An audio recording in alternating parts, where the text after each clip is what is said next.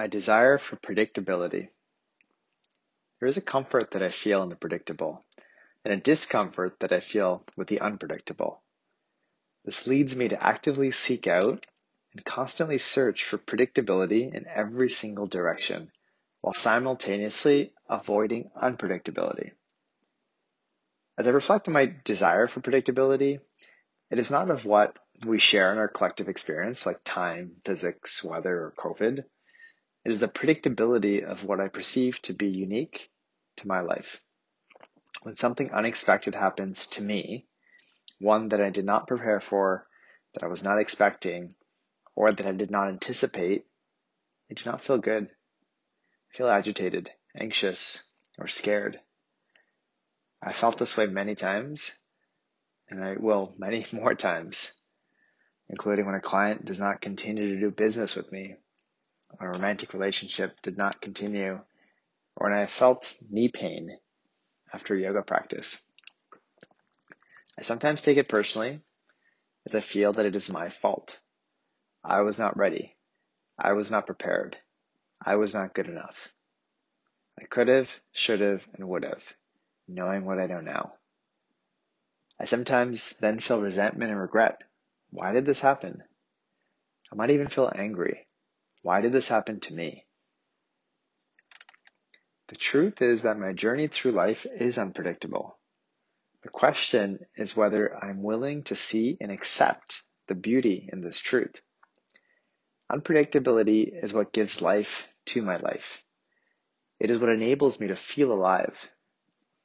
Without the unpredictable, the unexpected, and the unknown, I would have no motivation to do anything. If I could predict with complete accuracy the outcomes of my actions or yours, I would spend all of my time analyzing my predictions, not for accuracy, but for desirability. I would be like a kid in the world's largest toy store who, after walking every aisle, inspecting every possible toy, reading every package, studying every review, and asking every question, would spend an entire lifetime in the store without ever playing with a single toy. If I already know how I would feel, I would never accept what was in front of me and believe that there is something better for me that I've just not found yet.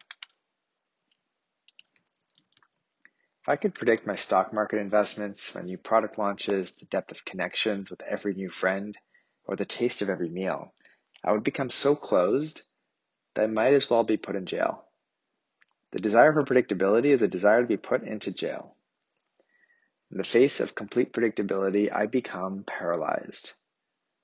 In the face of complete unpredictability, I also become paralyzed. The safer thing to do in the face of unpredictability is to wait and see. Maybe it's pre programmed into my evolutionary DNA convenient answer to many of life's unanswered questions that gives me comfort as it is no longer personal to me. For tens of thousands of years, prior to human beings enjoying our current position of privilege at the top of the food chain, it would have been safer in the face of a potential threat to hide and wait for it to subside. Those that did wait survived.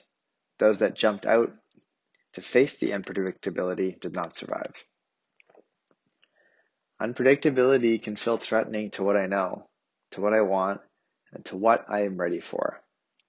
Perhaps it is tied to childhood experiences, like most beliefs.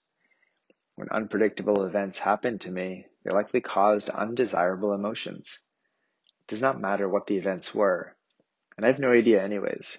But what matters is how I would have felt in those unpredictable moments. Not great. Over time, I have built a desire to avoid those feelings. This leads me in part to avoid whatever it is that may be unpredictable for the fear of experiencing those undesirable emotions. It is not the actual event or situation that I'm scared of. It is the emotional feelings and body sensations that they may cause that I'm scared of. The threats from the unpredictability in life that I face are mostly mental and emotional. The one big current exception is, of course, COVID, which is primarily a physical threat. My, my evolutionary biology has a strong survival response system to physical threats. It increases my heart rate, pumps blood into my muscles, puffs up my chest, focuses my attention, and prepares me for a fight or flight response.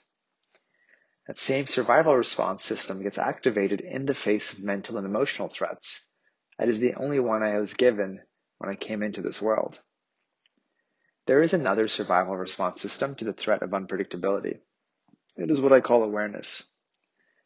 The skill of awareness enables me to learn how to be with the unpleasant emotions and sensations that I might be experiencing, to digest them or release them so that they no longer overpower or overwhelm me. Awareness is an inner process. I use the term process deliberately as a process represents something that is predictable and repeatable. Meditation, yoga, journaling, breathing, and similar exercises all help me cultivate the skill of awareness. They help me build a survival response system that is better suited for the mental and emotional threats from unpredictability that I will continue to encounter on my journey through life. The best defense against unpredictability is not to avoid it, but to develop a process that allows me to respond to it when it appears as the only predictable thing in my life is that my life will be unpredictable.